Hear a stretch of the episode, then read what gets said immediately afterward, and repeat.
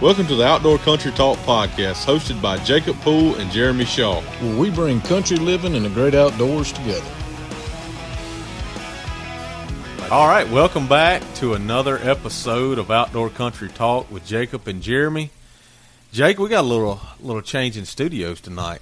We did. We we swapped locations a little bit, but I do like the air conditioning here. It The, feels uh, nice. The setup, uh, uh, this really friendly dog that keeps sniffing me real close. I'm not sure if I have something going on, but uh, Well, at least he's by you and not by me. that's all right. He hasn't bothered anything yet. So Yeah. The Freak Outdoors studios we're talking about here is pretty. The Freak Outdoors warehouse, shipping center, slash living center slash, living center. It's uh, slash the do it all center. It is. It is. But needless to say, we are back with the Freak Outdoors guys, Matt and Daniel. What's going on, guys? Not too much, man. Just sitting here looking at two beautiful people instead of my computer screen this That is time it. to do this. That is it. Glad to be with y'all in person this time. we are glad to have you in person. Now we still got Daniel on the other on the phone coming in. We- Uh, Yeah, work's calling, but glad to be back with you guys again. Add another segment to this and uh, get some more information out there about what we've Yeah. had going on in the past and what we got coming up. We're right up in the middle. Well, I guess first weekend down at teal season. I know, Jacob, you've done a little bit of teal hunting. oh yeah, we put a we put a hurting on them last weekend and planning to go back and get it this weekend too. That is Uh, hoping that little storm that's fixing to drop 13 Yeah, to 15 inches that. of rain on Houston is going to push some. push some over to the to the east where y'all are. Well, it should push them over to the east, but it also should. Anytime we get a front with any type of south wind, it'll push them out of the marsh Yeah. and push them back up into the rice fields, and that's usually when it gets really That'll exciting. be good.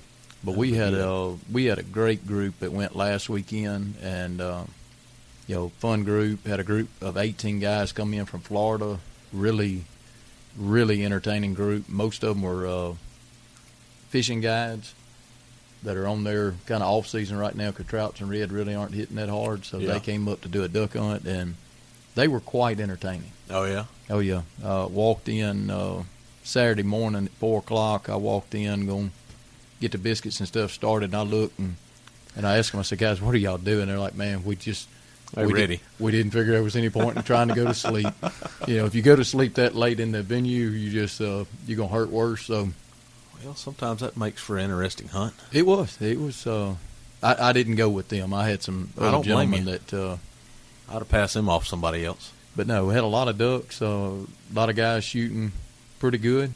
Couple misses. I know I I whiffed at more than one. So Oh no. yeah, yeah. whiffed at one that still don't. You know those that haunt you in your dreams. Yeah. Because you fire all Yeah. three shells and you're still looking at your gun like, did I bend the barrel? Uh, something's not quite right. And you realize it's the one behind the trigger. Yeah, it was the the nut loose behind the the end of the shotgun was the issue. I've been that guy several times. But now I'm taking my main man this weekend. That's what actually, I hear. Actually, I'm gonna have two main men. I'm gonna have Mr. Luke and Mr. Hayden with me this I weekend. tell you what, so- Hayden uh, Hayden put it on them at the uh, at the archery shoot. Though, Oh this yeah, when his mama got him that new gun, oh he's bad to the bone. He called me the other night, let me know he hit a 23 out of 25 on skeet. And, He did uh, good. I Well, what I was referring to was his archery tournament. His Oh archery yeah, he won the archery tournament Yeah. in his age division this past weekend Yeah. by several hundred points. several hundred points. Not he shot, just so the, the list that I was looking at the results, he outshot several other classes if he would have been shooting with them just by his score. Well, let me tell you a part that I'm not sure I'm supposed to tell. His mama may frown at me, or Hayden may frown at me. He had a mechanical problem where the string came off, like rolled off of the wheels or off the cam, Mm-hmm. and they had to call Preston to come up there and repress it and reset it. And he finished, and I think that was on like the third target. Oh wow! So he even calmed down Through all that, through all of that. I mean, most folks are just I'd have been done. yeah. I mean, you're you're you're game, you're off your game at point, No but he he kept it dialed in and No doubt. and actually shot one point higher on Sunday than he had shot on Saturday, Hmm. which he was fifty or so points ahead of the next guy closest to him. And I mean, for a twelve year old, that's phenomenal. I mean, well, you know, he got kind of he, he got done shooting at the archery tournament on Sunday. I went to shoot skeet at the range, and there's Hayden. I said, Hayden, are we just shooting everything this weekend? Well, I just felt like shooting a few more things, so I just come out here and shoot skeet. So I shot skeet with him. I took him dove hunting with me a couple weekends ago, or whenever dove season opened, and uh, he assured me after just a few minutes there that he liked it better than shooting skeet. he had he had uh, he had a pile of little blue shells next to him. He kept wanting to know why I was going to shoot. I'm like, baby, there's no point in me shooting. no use. Uh, I mean, he's knocking them all down, Yeah. or, which I did. I shot a few, but he uh, he definitely had more than I did at the end of the day. So That's awesome. That's awesome. Well, getting back into our freak outdoors story here with Matt and Daniel, and I'm gonna go ahead and throw a little plug in there that this episode is brought to you by the Chasing Big Buck Deers bundle that Freak Outdoors is putting out there. They're giving a hunt to uh, to one lucky person. It's gonna be at their Missouri farm. So But now, if you buy into it, or if you buy the packages, you get all kind of stuff with every purchase that you make. It's just you have right. to buy into. Yeah. You got to buy the products to be able to That's be right. entered into the drawing. Correct? that's right. It's there's actually no purchase necessary as well. You know, you can send in a nice little letter requesting a free game piece, and we can hook you up with that. yeah. okay. Well, that's that's info I didn't know. So Yeah, yeah. You got to read the Fine fine, print, man. You got to read the fine print. Legalities, you know. I'm getting old, guys. My, my eyes kind of. Yeah, I don't have my little readers with me. Y'all laugh. Y'all are going to get there one day too. I'm just dreading getting home and checking my mailbox because that's where the I did notice that. mailing address is for the no purchase necessary. Do you you think it might be a little overloaded when you get there? Ah, it uh, well, there wasn't none for the first couple weeks. Um, hopefully, there's not any for here. you know, for this this couple weeks. I mean, if somebody took advantage of it, more power to them. Way to, way to beat the system. But if not, we'll be glad to take their money. And uh, be, uh, you know, I'm as excited as Matt to see who's going to win that that hunt, and also some of the other great prizes that our sponsors. Uh, Man, y'all got some- enough to bless us with that we can you know give back to some people. I watched that the other day. The stuff y'all are giving away, and y'all have got some really neat giveaway items on there that y'all are doing. Uh, some of the companies that are sponsoring y'all, or some that are, have sent stuff for y'all to donate. Mhm. That's that's some really cool stuff. Yeah, mo- you know, most of those guys we've been working with for a while. Um, you know, Dead Downwind and, and a Ramcat and, and Obsession even is in there as an offer if somebody wants to opt out of the hunt and take a package. But uh, that's all part of Arcus, which we've been using for several years. Nose Down and, and Jason Caldwell is a guy that I've been using this since for I believe three or four years now. Um, he he's really big into uh, custom scents versus your mainline stuff. And, and one of the things that he specializes in is he's ATA approved, ATA certified for his all natural scents. And, uh, you know, in Mississippi, that's a big thing now with Yeah. not being able to use natural urines. Um, Right. His stuff is approved and is it, when they went back and retracted that ruling and changed it, now you can use ATA approved scents. Uh, in the state of Mississippi, as long what ATA means is they came from a CWD tested facility, all those deer tested clean, so you can use an all natural urine. You don't have to necessarily use a synthetic, but he does still make a full synthetic line for the states that, that do require 100% synthetic. Well, that's neat that he carries everything. It's kind of odd that somebody wants to battle whether you can actually use a synthetic or an original Yeah. urine scent cover or scent attractant. Uh, I guess they'll go after anything they can. Yep. Well, getting into the story, I know we left off when Matt and Daniel was getting into the film side. I know that's kind of where we left the the last episode. Um, Matt, Daniel, kind of let's pick up there. Of you know, y'all were talking about how you were getting into film and you'd watched some other uh, films that, that that are out there and how you could you make you know make yours better. Let's start about talk about the early times of you guys starting to put put the camera in the tree with you. Uh, I, I think I remember the, the first filming venture we actually did. How did that Uh, go? Not fun. it was it wasn't even deer actually; it was alligators. Yeah. It was the it was the first year that we uh the first year that Mississippi went to the first come first serve tagging. Um, Matt and I had kind of been throwing around the film filming idea. Green as ever, had no clue what to do. I mean, obviously we knew we couldn't go out and get some of this high dollar, twenty five thirty thousand dollar cam- cameras that uh you know major productions were using. But what could we do to get some decent footage? So we asked around and kept hearing DSLR, DSLR. This is what you need is a DSLR camera. Well, we went. I went bought a DSLR traditional style camera that had video capability. Bought a couple lenses for it, a mic, and, and basically the minimals. About about a week before we hit the hit the water chasing gators, we got a pretty good crash course out there. One a boat fighting alligators is not the most stable and secure platform to learn how to film on, and you're doing it at night mostly. So And you're doing Yeah, it with that- not really a user friendly camera for a first timer. I mean, Yeah. a lot of manual focus stuff, but too many buttons. Uh, like you said, when Daniel with a boat moving around. Yeah, I mean that was pretty much, you know, we went out and bought what we were told to buy and didn't even have a clue really what we were buying. So we we pulled with it there, and since I owned it, I took it with me the first little bit deer hunting. At the same time, somebody also said, "Well, get a get a Canon uh, G30. It's a small camcorder, had HD capabilities, had a little bit easier functionality." And I remember that first year, uh, the first couple weekends of deer season, Matt volunteered to film me. We had the DSLR in the tree and the G30. We quick we quickly realized one, the G30 being a traditional camcorder style was a lot more user friendly for a beginner versus a DSLR DSLR full manual where you were constantly having to adjust for light settings and focus and everything else that goes into filming. And um, we did realize though that the DSLR, as far as in a stage scenario, taking pictures, interview settings, things like that, was was far superior. So we kind of had our base point, and, and this is going back. Well, let's see. I didn't have tags the last two years. This season, two years before that, so five seasons ago. Yeah. So 2014, 15, right, right when Freak Outdoors really took off, the first full year we had it in, in, in business. And immediately we made the decision to buy a couple more G30s. Uh, Matt bought one. I had one. We also had the DSLR.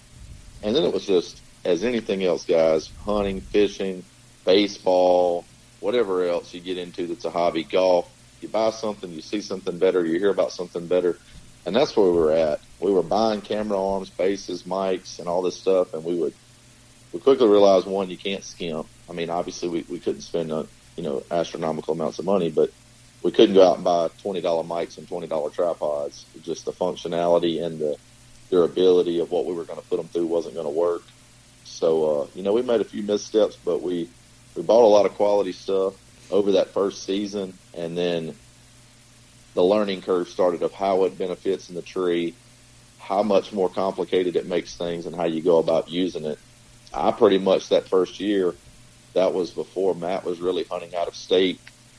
I was toting that camera everywhere for deer hunting, and I realized one, just like anybody would would kind of believe from filming Brennan, my my son, that it's a heck of a lot easier to film somebody else, and you only have to worry about the camera. At that point, the footage was a lot better, but it also taught me self filming gave me a really fast learning curve of what to do right and wrong. Nobody wants to miss out on an opportunity to kill the deer they're going after. You especially don't want to miss out on that opportunity because you're trying to film it. You know, especially down where we live. You may not have a shot at that deer but once or twice a year if you're lucky Right. on, on most of the places that we all get to hunt. Um, you know, so Well, I use the Midwest as my stomping grounds because the opportunities to film deer in good settings and, and, and not have that extra pressure of if I don't kill this deer right now, I'm not probably ever going to get another shot at it wasn't on me. And, uh, you know, over those couple of years, Matt, Trent, some other guys, you know, came, came along as far as helping with the filming side of it. Slade Priest, I have to give him credit, was probably the, the one person that had some real good conversations Go to guy. yeah, prior to last hunting season, the 2018 19 hunting season, you know, being a local guy, he, he, he genuinely, truly cares about what we're doing. We care about what he's doing. We, we exchange ideas a lot back and forth. He teaches us a lot from what they've learned the hard way over the years with trained, trained assassins. Turned us on to a 4K camera, the Sony AX100s. We bought those to upgrade the quality of our footage. Um, they also had better low light capabilities to give us as much shooting light as we possibly could get.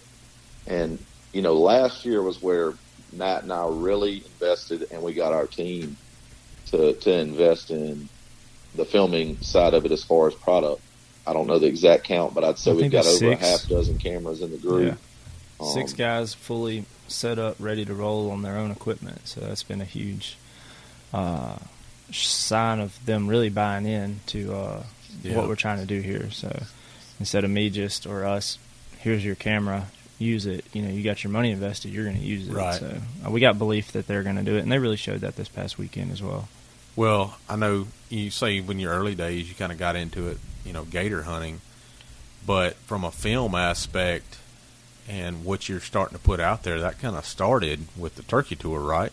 hmm Yeah, it just uh, people wanted to see more, and um, we we kind of wanted to see what me and Daniel what we were really made of, and and what we could actually do. So that's when we kind of just sat down somewhere and and uh, made a decision that hey, we're gonna we're gonna try to knock the doors off on the industry with uh, this wild turkey tour. And to this day, I don't I don't exactly know how the turkey tour came up, but I would I would probably imagine that you know I'd had one or two beers and me and Daniel sitting around and and we said how many I think I asked Daniel I said how many turkeys do you think we could kill this year and uh, Daniel said uh, I think we could kill probably 15 a piece 30 and I said let's make it 20 and uh, So that was the number. I couldn't remember the number. I was there trying to think about it was it. 40 combined that was the number Yep. Forty combined. 40 birds, two men, 40 birds, didn't matter how we got them. Um, and you know, we weren't really gonna gonna say Daniel had to do 20, I had to do 20. I mean, Yeah. it was it was a group effort because you know, there's a lot of time, you know, you can't he can't take off like I can, so you know, there's a lot of scouting, you know, just like duck hunting if Yeah. if Jake says, "Hey, I can go this weekend," and you're like, "Well, I'm off all week. I'll go find the birds." You know, that's a group effort. You know, Mhm. that doesn't mean you know because Jake shot his limit and you didn't that you know it was a group right. effort. So um, that's kind of what we had planned out. But it, it was a lot more planning than than that. Uh, a lot of people knew about it. And me and Dan went to before we ever really put it all on paper. We kind of went to. Uh, went to Nashville. We had this NWTF convention, and we were running around talking about it, trying to get a few companies to help us out with some products, and and we told them we was planning on this wild turkey tour, and when every time we told somebody we were planning on uh, 40 turkeys combined between, or we were planning on do, killing 40 birds, they were like, "Oh, really? How how long do you think it's gonna take you?" Just one season. He says, two guys, and he's like, "Yeah, one turkey season ain't gonna happen." You know, I mean, so So did we- you have any takers? no, we had, we had one or two, and um, some of the sponsors that we were able to acquire, you know, especially Rite, um, they gave us two shotguns. You know, that's a mental investment to Yeah. give two guys. We're going to give these guys two shotguns, and if they mess around and do this, we want to be a part of it. So uh, it was a good, you know, chance they took with us. You know, I mean, we didn't need shotguns; we had shotguns. We wanted to pair up with a company that we could possibly work with in the future. So uh, Rite's been a good a good company that we've worked with here recently and developing that relationship over the turkey tour. Well, so I, I had the I had the pleasure of actually being there when y'all sighted those in. So yeah, y'all Yeah. actually y'all actually let me burn a little powder with you. That was good time. We, we actually got laughed at more than we got kind of ears perked up. But yeah, I, would- I would say there was four main four main ones, Matt. You know the Mhm. the Trulock with the chokes, Federal with the ammunition for last year, Rite obviously can't say enough about what Brian did over there for for taking that leap, and then uh, of course Arcus with the Obsession line yeah, they did uh they had their new bow the fx30 which was more geared towards eastern deer hunting blind hunting short axle to axle. And they said well hey look if y'all are going trying to ta chase turkeys a lot of turkey hunting with bows gets done in a blind. Let us get these bows in your hand. And those bows weren't even released yet we were some of outside of the major sponsors that they had we were some of the first people in the country to get our hands on those bows And while you're And, talking uh, about that, you know, I failed to mention that we uh, we planned to do two grand slams each, one with a bow. So that's why the whole bow came into the equation. So that even made it even more crazier. Yeah. But, I tell you what was pretty cool, just looking at from kind of you know outside looking in, is you know keeping score.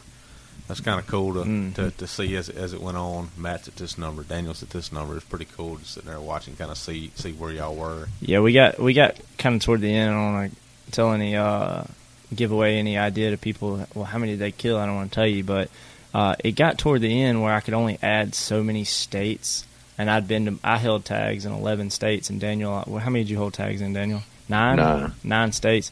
So uh, I ran out of place to put some of these states, so I ended up having to just say, you know, I'm gonna have to combine both of them together, and we're gonna drop the.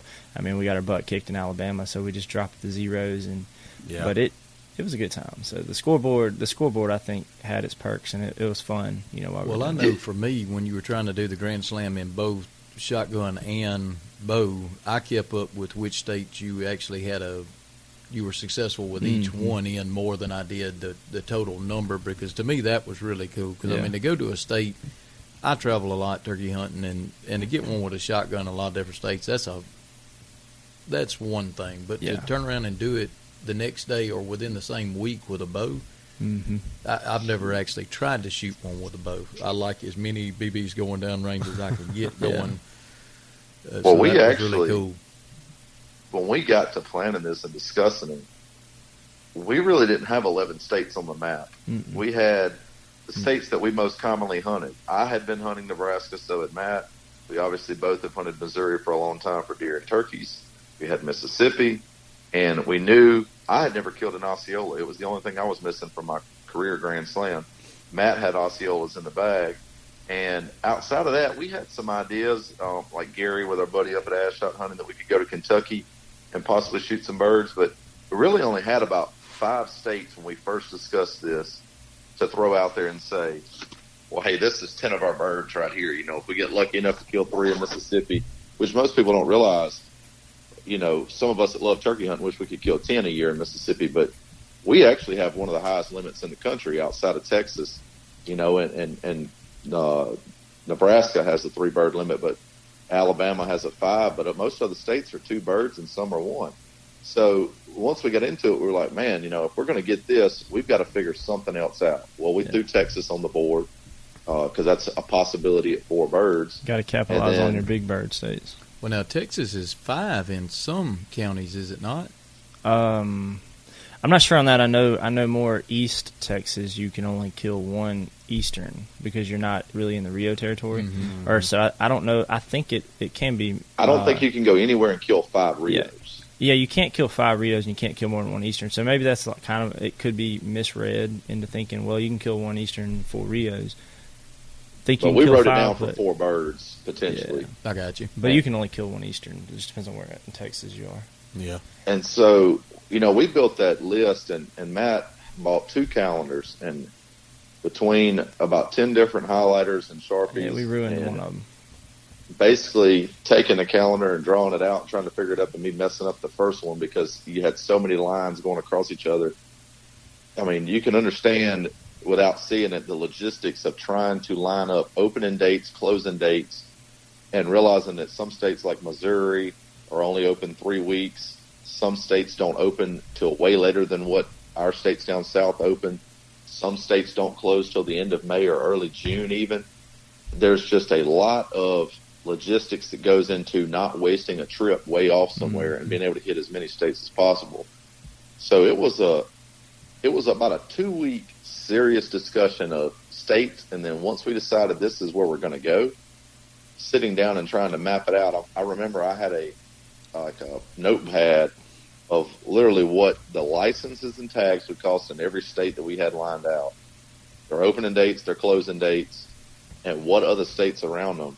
And then we had to put that on the calendar, one, to figure out what we are going to spend, two, to figure out when we could go to certain places. And there was some states where literally we had one weekend to get it done, and that was it because we needed to be able to hit, say, Kentucky and Ohio at the same time because of how they opened and closed. We knew we wouldn't be able to make a trip back there because another state was going to be open at another period that we knew we had to go to. It, it was a nightmare at the beginning just getting the logistics lined up. And out. two, also you got, you know, you think about it, you got to decide what state you're going to sacrifice opening weekend on, because I mean that's usually your best opportunities, and spring is at different times. I mean, I think I got acute bronchitis three times, like legit. had to go get a shot at the doctor because I was going, I was gone 60 days, and I'd go hit spring in in North Carolina, and then I'd come back and then go to Tennessee and get spring again, spring all over Mhm. again. So it was just so many different cases of Well, but not only trying to with that. schedule y'all, you were trying to schedule camera Yeah. guys also. So you had buddies coming up filming. We had a, we had a few few film guys coming um, late in the season for sure. Trent spent 28 days with me, I think. But then look, scheduling other things, like you said, we I had two shows I had to be at too. Um, you know, I know Mississippi opened on the 15th, and then the 20th I had to be in South Carolina for a show with Freak Outdoors, and I actually you know hunted in South Carolina with some of my followers, and that's some uh, that's a huge part. That could be a huge part of this segment, just discussing the people we went with. But when I was in South Carolina for a show, I hunted while I was up there, and and then came home and had to turn around and go do one more show in Wisconsin. And when I was in Wisconsin, there wasn't any states open, so I literally had two weeks of my season, you know, ripped out from under me when that that slowed me down a little bit. So yeah, we had to schedule that, and you know, cameramen that weren't getting paid, and just anybody want to be a part of it. I know I kept following along, and when I went to Kansas, went to Missouri, I was talking with Daniel a good bit both times, kind of letting him know where I was and what I was seeing, and you know, in case y'all wanted to come that direction. I can't remember where y'all were at at the time. We'll say y'all were in Texas at the time.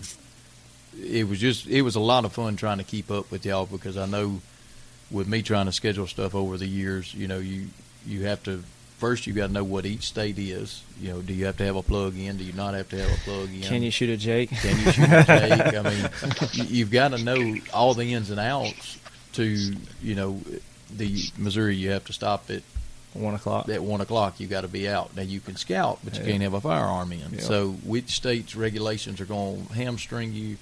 Uh, Kansas, you can shoot two birds in one day. So if Yeah. you get lucky, you can you can wipe that out in one outing and be finished.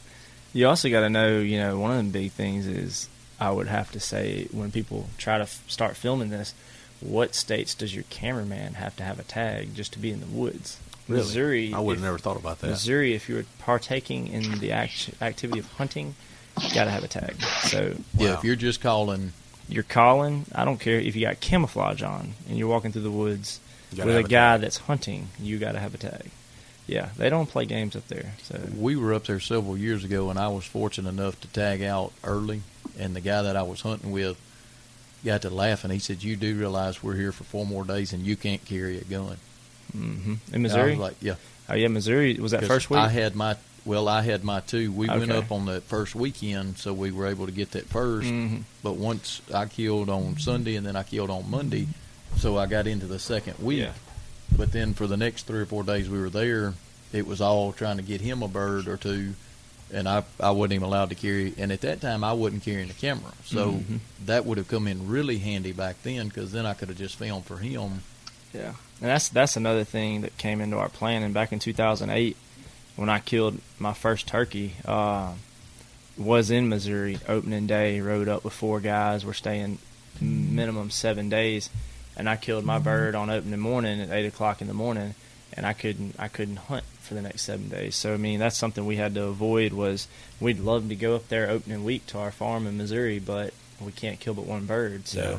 that's ideally we can't we're going to miss opening day in, in Missouri next year because we can't kill but one bird a week. As if it's not hard enough to kill a turkey, you had all these logistical nightmares to go along with. Yeah, you haven't I'm even telling thrown in the actual trying to because they don't really do what you want them to do No, a no, lot of the time. no. I mean, Well, I mean, prime example, last year I went to Missouri the middle weekend and the last weekend.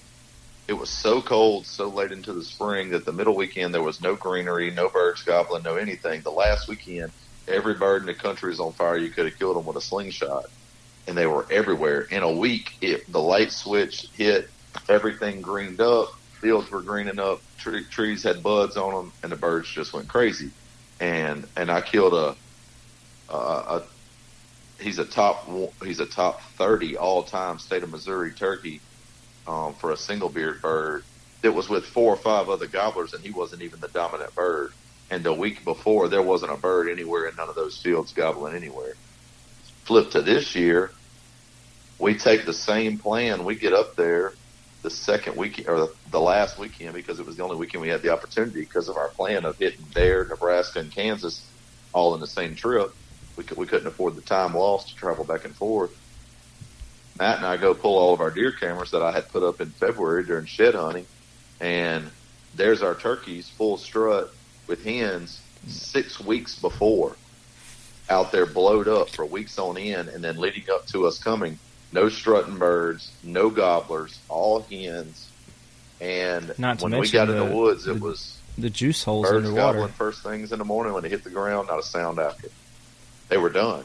We had uh, we have a big hayfield on the place that uh, luckily the landowner keeps it you know cut pretty regular, and, and we were walking through it one morning, mid morning, and there were poults literally jumping up. I thought they were just little little quail or something flying up. They were so small, but it was little poults jumping up, and it took about the third one for me to realize what they were. And I found where they were all nested up on the ground together, but they were in that hayfield, and it, and so you got to think by the it's only a three week season. The third weekend of season, they had already had poults hatched and were big enough to fly. So that tells you how early last year on our property, at least, that they bred. That's well, it crazy. was it was so warm last year. You know, that's, people were raised gang about the duck hunting and stuff last year, but I talked to a buddy of mine in Fargo, North Dakota last year. At Christmas, it was sixty something Mhm. degrees. I mean, it just never got cold last year. And We also- saying this year's going to be completely different, so we'll see. we couldn't you know you can't predict like what we we battled a lot of our properties that we had access to hunt with uh, all that flooding up along the Mississippi River and the Missouri River. Yeah. Um, that farm where Daniel killed the big bird was just completely underwater. So I mean, Really? we didn't know that till we got up there. You know, of course we had our landowner telling us, you know, we don't know if you'll be able to hunt it, but I mean, there's so many places that were just ruined by nature that you know you can't you Mhm. can't really plan for it, but. Well, you had mentioned earlier that you know along y'all's way you had a lot of followers Mhm. that kind of helped y'all out, or you know hooked you up with a few spots here and there. Yeah, yeah. So we, um, I guess I could start with you know the first state we went to is Mississippi. Of course, you know, me and Jonathan uh, had we're really fortunate to have probably a thousand acres, less than five minutes drive from here, that me and him can exclusively turkey hunt. And I was able to kill one second day there, and then that kind of after my my South Carolina deal, I knew I was going to South Carolina, and I had I'll get on Snapchat with my following, and I'll put always I put every move on there, you know. And I put on I was going to South Carolina for the show, South Carolina Palmetto Classic, and I had a, a follower say, um, "Man, the birds are getting fired up up here." And you know, we got a guy, a buddy of ours up there. We've become good friends with Gary. Man, he's got a tattoo on of my logo on his forearm, and he stays in touch talking about the talking about the dang turkeys. And um, we knew that the season was opening on the 20th, that Wednesday or that Thursday, and I knew I was going to be there, and I had two guys coming with me that they could run the show, and knowing that we needed to do this this tour and be successful at it, I needed to hunt every chance possible. So I took a flyer on this kid. He he messaged me and said, you know, you want to you want to come hunt my property? And I'm like, okay. My first question is, number one, how old are you? Because I don't know who I'm talking to now. I'm just talking to a random stranger. Right. And he says he's 15 years old. And I'm like, okay, so um, where are you hunting? So I start asking all these questions. You know, just drop me a pin. I'll look it up on LandGlide. I'll see if the, the names of the owner of the property matches the kid's name based off of his Facebook. I mean, I get extensive into it because you got to think I'm going, you know, four, Right. five, six, sometimes 10 hours to go hunt somebody I've never met. And uh, I don't want to get killed, too. And then I dang sure, I dang sure don't want uh, their parents to come out and be like, what are you doing here? you know, Yeah, who hunt- you? Why are you trespassing? going Yeah. hunting with your kid, you know, whatever. Mhm. So, you know, I, I took a very Hayes Waits is his name, and then I asked him, I was like, "Your parents cool with it?" And they're like, "Yeah." And you know, I just took a chance. And I showed up at this kid's house at four thirty, five o'clock in the morning. He comes out, first time I ever met him, and he's got his buddy with him, and um, I think he was skipping school that morning or something to go hunting. You know, his parents come out with him, and I told them, I said, "I'm very glad y'all came out and met me because I, you know, you know, as much as you don't know what you're getting into, I don't know what I'm No getting doubt. into."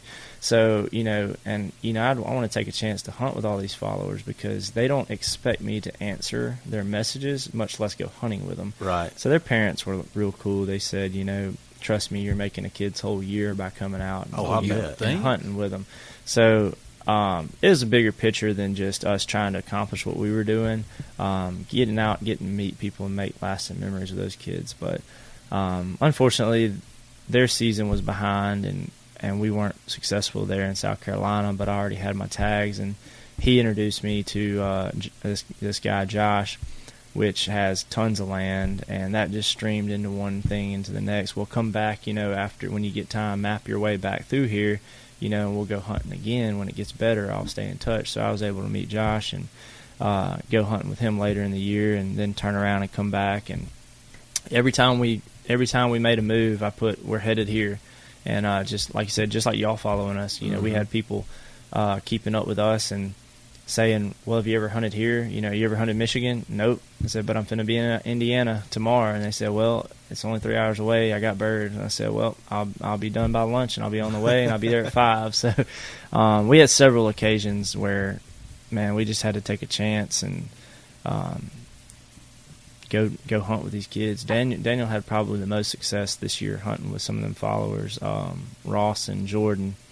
I went and hunted up with them. They were we mapped our way, uh, and I, I get long winded talking about our tour. But our first stop was Mississippi. Our second stop, mine was South Carolina, and Daniel's still hunting in Mississippi. And he killed a stud of a bird, and after South Carolina, I come back and hunt Mississippi for a little while, and then I had to go to Wisconsin for that show and we ended up going up there and meeting some folks, but not the people that we even hunted with. We were trying to find some people to hunt with, and that's another state you need to be looking into when their seasons are because they have seven seasons and they're each a week, and you can buy unlimited tags after the fourth week. So it's it's pretty crazy how it works. You buy one a day, but come back from there, go to Florida, shoot our Osceolas, and um, got our butt kicked in Alabama. And me and me and Daniel, um, we probably a lot of people won't talk about hunting um, high fences, but we weren't hunting high fence for deer. We were hunting high fence for turkey. we got invited. I actually, I, Daniel, I don't even know if we're supposed to be talking about this, but but because they don't let people turkey hunt this place, so we won't name the place. But you would think turkeys get trapped in this place, or they get in there somehow, and they don't want to leave, and they'd be easy to kill, but they're Some of not. the Not smartest true. turkeys I've run across. the smartest turkeys we've ever. They've seen a lot of human. the, the I'll tell you the hardest part about hunting a high fence deer operation, um, you know, take away the deer hunting part of it, but what it does to a property is it's so heavily managed. The timber, the terrain, the road system, everything else. It's not like what you would expect traditionally. When I say South Central Alabama, and you could see four and five hundred yards through hardwoods, Yeah, there's no open cover. bottoms, there's nowhere to get. pines, Mm-hmm. They burn it off no way perfectly. to move without a bird and, and hills, hills that I didn't know existed in South Alabama. Did you think you were in the Homochitto again? I'm scared to drive It- my truck up these That's things. the thing. One side of this property looked a lot like the Homochitto, some big ridges, big ravines, birds gobbling 150 yards away, and they sound like they were 500 yards away. The other side of this property, all old hardwood flat bottom ground, and the birds could literally see you from two and 250 yards away. And they just didn't ever, they were real slow, precarious birds. They just methodical about the way they went about their business. They'd gobble, but they wouldn't really come to you. They would respond, but they just weren't real active. But We'll- you know, like, this, like he- Matt said, we were we were fortunate. You know, the way the season started off, man, we hit every every check mark, every box was checked starting off. You know, he I like thought he I was said, going he got two 30. great birds in Florida. I got lucky enough that I through through work I met a great connection with a guy that we've done got to be friends with now. Um, Billy Gerard, who, who took me on some public land in Florida, and I was able to harvest my bow bird and my shotgun bird in back to back hunts in Florida on public land, and and was able to kill a special bird down there that made Florida registry. But then when we hit that middle of the season stride, or, or really not even the middle, it was more like the the second, third, I guess you'd say, 30, 40 percent up to fifty percent through. When we hit Alabama, Kentucky, we weren't able to go to Ohio because we struggled so bad in Kentucky and burn up our days there. We realized, like, and we had already been to Texas, and we had, out of potentially eight birds between the two of us in Texas, we killed four. I killed three, and Matt killed one. We realized, man, we just missed four birds in Texas. We missed. We were only counting Alabama for a couple birds each, but we were down about eight birds. Kentucky was a two bird each state. I was the only one to kill a bird in Kentucky, and uh, a special bird, uh, a, a nine and a half inch bearded hen that had five eight spurs that uh, I ended up you know taking up there. But we we kind of got our butts kicked and got we got kind of beat up, I guess so to say. You know, we were both having conversations. We're on the road together, but we're not together, and it's really wearing because you're trying to support each other and you're trying to stay positive and think about what you can do what you can find in the middle of a season to throw a curveball in there and give yourself a better chance. You know, one of them was Brecken and Ty. Ty reaching out to Matt, the guys that we hunted in Illinois with at Farmland Trophies, giving him the opportunity to hunt Indiana. That was a stolen bird, you know, that we didn't have counted for. Um, like he mentioned a minute ago, Michigan, uh, Tyler up there in Michigan, calling up, and it was another one of those blind deals, no clue.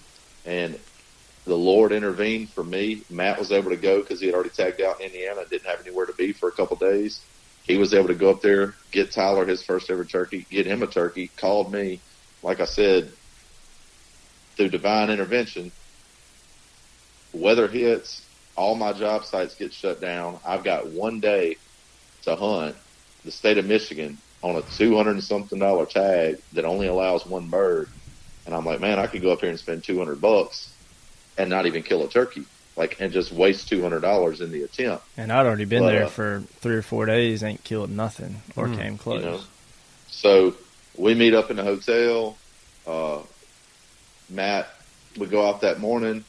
Matt kills his bird early, which was one of the first really, really special birds that we killed this year when he killed his uh, smoke phase turkey, um, which I filmed through the windshield of the truck in the pouring down rain. that that whole that whole hunt right there. Um, going back to Tyler DeCavers, he he's the guy that, and and I had no clue this guy was too, and he calls me up because I put on there I was going to Indiana. He said, you know, come hunt Mi- Michigan. So I show up. I I dusted this. Ty Mills with Farmland Trophies said, "Hey, I know y'all aren't killing anything in Kentucky. You want to hunt Indiana? We'll be done by 8:30." And I'm like, "That sounds like a very good yeah, idea." we're on the way. yeah. So so I leave Daniel there. That's when he shot that hen. I left Daniel in Kentucky, and I was like, 'cause he's he's working over in Illinois, or uh, yeah, Illinois. So I left and went booked it to Indiana. It's like five hours, and I get there and and me and Ty go in the morning, and we get hung up on this bird 80 yards, and it was a stud. Like Ty goes, I was I said, where where are they roosting? He points in the trees right there, and I'm like, okay. And uh, we're a little late, and I said, let, he said, let's go get in there. And I'm like, you sure you want to get too close? And like, I hoot, and they gobble like we're standing underneath them. And I'm like, okay, what now? I said, he, he should have thought about this a little bit better. So we didn't kill that bird, but we, we ended up going somewhere else. And I didn't have a lot of time because I knew I was planning on being in Michigan by five. And I lay down on some birds that are gobbling. It was definitely a gobbler that gobbled, but the four birds that came out were all jakes, and I'm fan behind this fan, and I'm fanning these jakes. Perfect footage, and I got Ty Mills behind me, and I'm gonna get close to the mic right here just so you can kind of hear what I had to deal with. Cut him down, cut him. so I dust this jake at like five yards, throw him, you know, take pictures, you know, holding him over my shoulder, and not fanning him out or anything. throw him in the truck, and I hi- hightail it to Michigan. And this kid has never turkey hunted before. And I said, Oh, "Where are we going?" He said, "We're we're going to go behind this house. I have Miss Jackie's house. I have permission to hunt." I looked up on LandGlide. It's like 12 acres in the middle of a subdivision. And I'm like, because he sent me pictures of this deer feeder with tons of turkeys around it, everything, turkeys, deer, everything. And I walked to the edge of this backyard. It's like kind of like you see in Hollywood Hills where they got the big back glass on the house and Yeah. you see looking over the valley or whatever. And I walk to the edge of this this driveway that's kind of on a ledge, and I look over it, and 15 yards straight down is this feeder in these people's backyard. Like it's literally like in their yard. Like so you're you're after pets now. yeah, yeah. And I'm like, Did I'm, she have them all named? I don't know, man. I told this dude, I said, dude, there's just no way. So like, we we we almost killed a turkey, but we got too close to him because it's they're there. So we left. But long story short, we seen these these turkeys in this field, and Tyler calls this guy. Can we hunt these birds? And he's like, Yeah, don't tell nobody though, because I don't want everybody asking me permission to hunt these birds. And they're in the middle of this 20 acre field that has like maybe a two acre block of woods in the corner, and these birds are all over the place. And it's raining. It's 40 degrees. I'm like, pull over to these neighbor's house and, and pull in the driveway, and I'll knock and see if we can go around their backyard and slip in the back through them woods. So we do, and the guy's like, yeah, it's cool. It's totally fine. And let me throw in there that people in the north are totally different than people in the south. They don't care about, you know, go ahead, go ahead and hunt my stuff. So we're literally, I'm whispering to this guy, like, I don't want to, I don't want to talk too loud because the turkeys are right there, you know. and and he's like, yeah, go ahead. So as soon as I turn around, you know, or turn the truck off, the turkeys start to to run away or whatever. They didn't run; they just walked away. And I, I look at my binoculars and I'm like, that's definitely a gobbler. And we go to leave and and because it, it was busted out, and Tyler's like, dude, let me out. I'll go walk up on that turkey and kill it. And I'm like, you are not about to walk up on a turkey and kill it in a field, a little cornfield. I said, as soon as you step out the truck, he's gonna fly. He's gonna be gone. And he's like pestering me, like, dude, just pull right here, just let me out. I'll, I'll go kill it. So I'm like, okay, get your, get your bad butt out and go kill it. You know, I'm sitting in the truck sprinkling rain, and I'm sitting there. His wife's in the truck with me, and we're watching. He's like, where's he at? And I'm like, looking, and we watch him walk probably 200 yards straight down the truck because there's like this fields covered, like surrounded by drainage ditches, and he turns right. He's walking another 200 yards. I'm like, where's the turkey? Because it ain't moved. I ain't seen it fly away. And next thing I know, he throws up the shotgun and shoots. And before he got out the truck, I said, if you kill a hen, don't bring it back to this truck. you kill anything because he didn't know what it is. You know, he Yeah. didn't, didn't know what it, hadn't seen a turkey. And I tried to talk him out of it. He walks up, shoots this turkey, and he walks up to the edge and like peeks his head over, like looking to see what he killed. And then he comes back to the truck, and I'm like, "You killed a hen, didn't you?" He says, "Nah, I don't know what it is." I said, "What do you mean? Why didn't you get it?" He says, "There's a big ditch right there because it was one of them drainage ditches. Come on, you coming with me?" And I was like, "All right." I go out there. This joker has done walked up and shot a triple beard turkey from like ten yards. Like just walked awesome. up on him. Gosh. His first turkey ever. Well, northern turkeys are a lot Yeah. different from our Yeah, southern yeah. turkeys.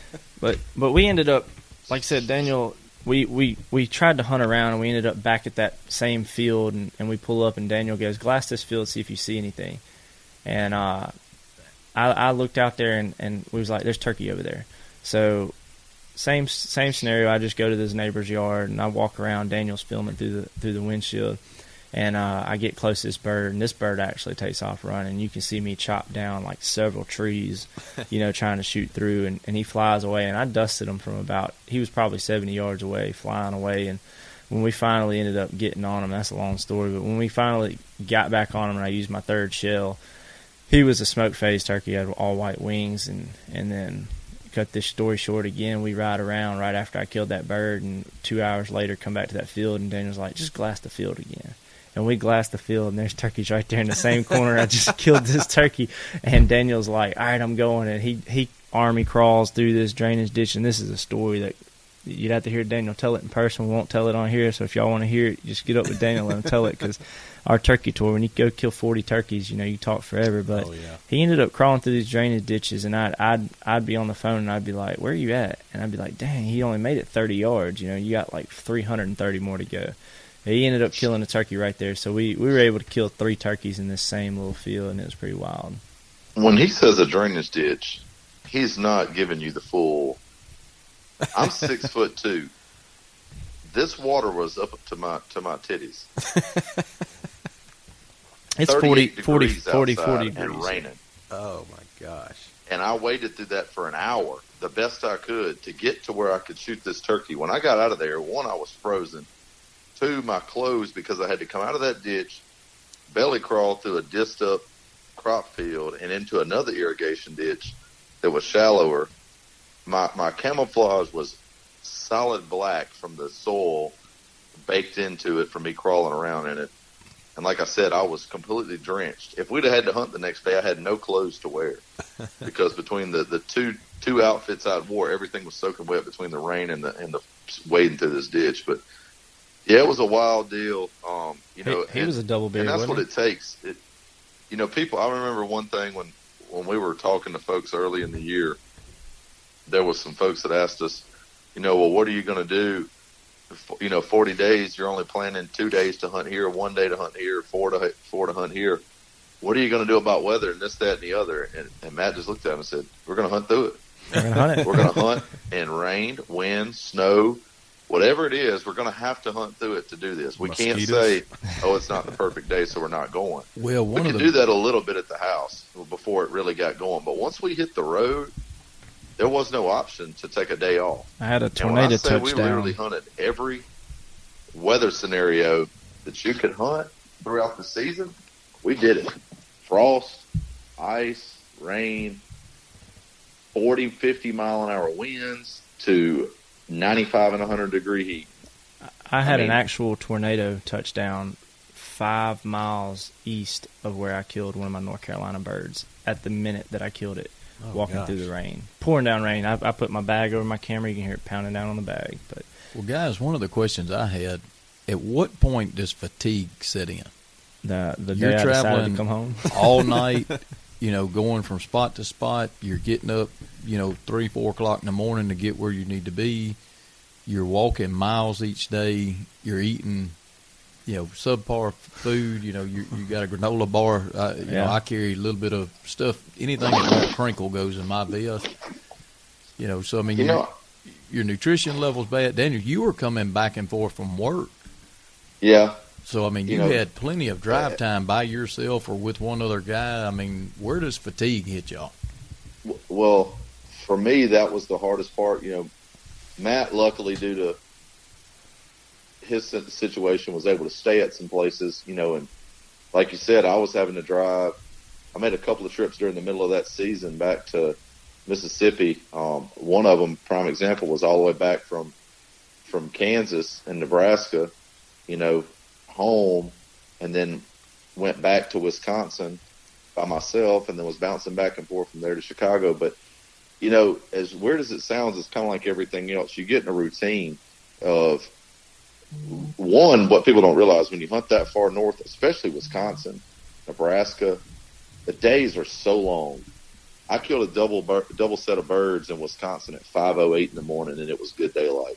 Wow. They were gobbling at 4:45 in the morning. we're We were literally roosting birds at 9 Yeah. p.m., 9:30. we're not getting in the bed because I mean most of my hotels that I was staying at was like 30 minutes away from where I was hunting. I mean, I- You're, you're I'll hunt with these people, but I'm not going to stay with them. You know, Right. I have one guy that I stayed with. I mean, I'm not saying that I won't. I'll go ahead and have it booked, and usually don't spend enough time with them to get to know them enough to stay with them. But Nicholas Blevins, you know, I he's in Kansas. He he get he had his basement in Kansas, and I literally stayed there for like two weeks, solid. You know, he's a fantastic guy. He's become a really good friend of ours. He housed me, Trent, and Daniel for you know two weeks probably carrying us all over Kansas hunting. You know, he's a farmer up there, has plenty of land. But for me, where does fatigue step in? I knew it was going to be a long one after the very first day when I look at my Apple phone and it says we walked like 10 miles.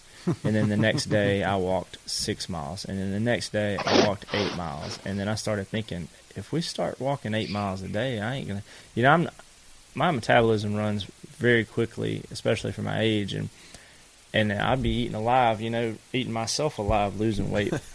so I lived off of Nutri-Grain bars and stuff like that, protein bars. I kept them in my best.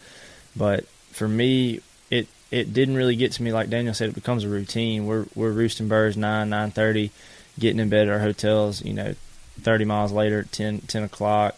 Then having to be up at three thirty because you got to be in the woods at four. So I mean, we're getting like four or five hours of sleep every day. It becomes routine, just like everybody else. You know that does stuff like that for a job, going to sleep late and getting Mm-hmm. up early. But I mean, you are tired because you know you are walking so much. You're not just at a desk, but it really you find did. ways to work around it, though. Yeah. I mean, you know, if you if you kill in the mornings in a one in a one one bird a day state, yeah, you, you do catch your naps in the middle of the day and go Mm-hmm. roost birds in the evenings. You know, I don't know how many times, especially like Matt said, hunting with Nick or, or hunting with you know each other. Catch a cat nap while the other one's driving, or Yep. you know, you get to a spot and the birds aren't really working, but it ain't worth it to go all the way back to the hotel. You just take a little twenty minute nap right there up against the tree. Did you actually get Matt to drive? Oh, I He drove a little I, bit. I was in my own truck. Did for you the most film part. that?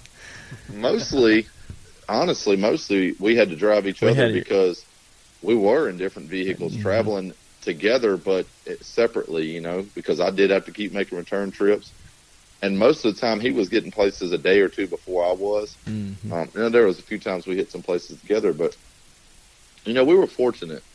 M- Missouri I'll was say, you know, good. turkey hunting is one of those things that if the birds are right and you really love it, which Yeah. I don't think you should be doing it if you don't love it Yeah. because you're taking it away from me and everybody else that does. Yeah. But uh, if you really love it and the birds are acting right, you don't get tired. At least not while you're out there. And we had, for the most part, minus a few days and a, and a, and a rough stretch in the in the middle, but towards the end, where you would think that you were getting burnt out, we still had some really good hunts, and and pretty much every day we were in birds that we went, which keeps you motivated. You know, I I specifically remember telling Matt when I went to Wisconsin, he he was pretty beat up at that point. You know, he was. We both knew that was the last trip. I mean, the, the seasons are over everywhere in the country at that point and he was up there grinding it out. He killed a few birds. I'd been gone for And- 57, 58 days, you know, mm-hmm. nonstop. you know, as I was driving up, I told him, I said, dude, I said, as much as I love this, I'm ready for it to be over. You know, you want to get home to your family, your friends, and everything else, and, and you want to break.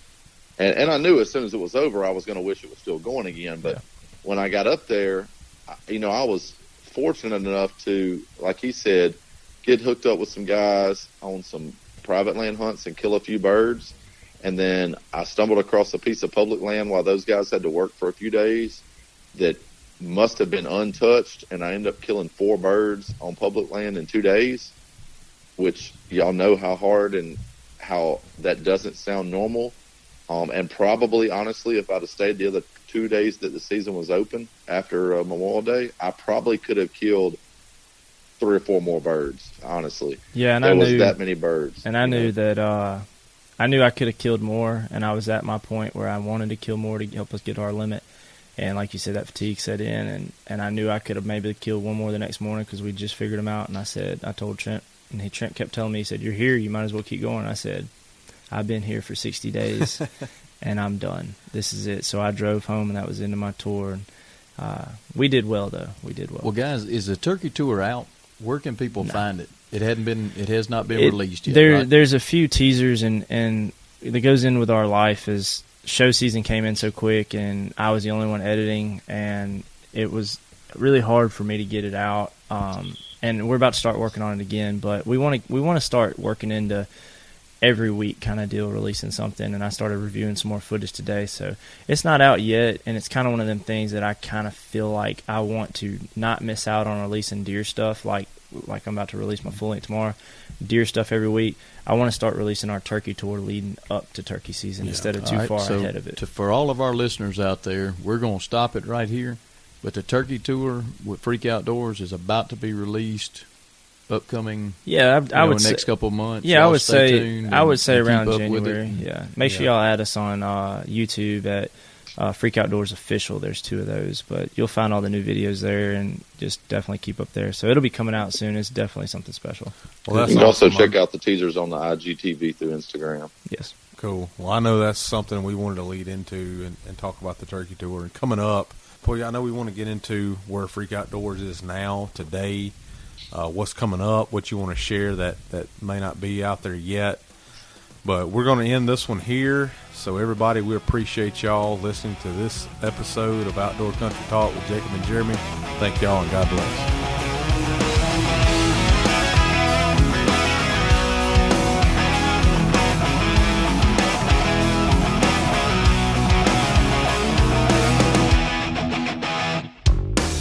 Well, ain't nothing like a southern air. Lord, to make you feel alright. I got the windows down. I got the radio.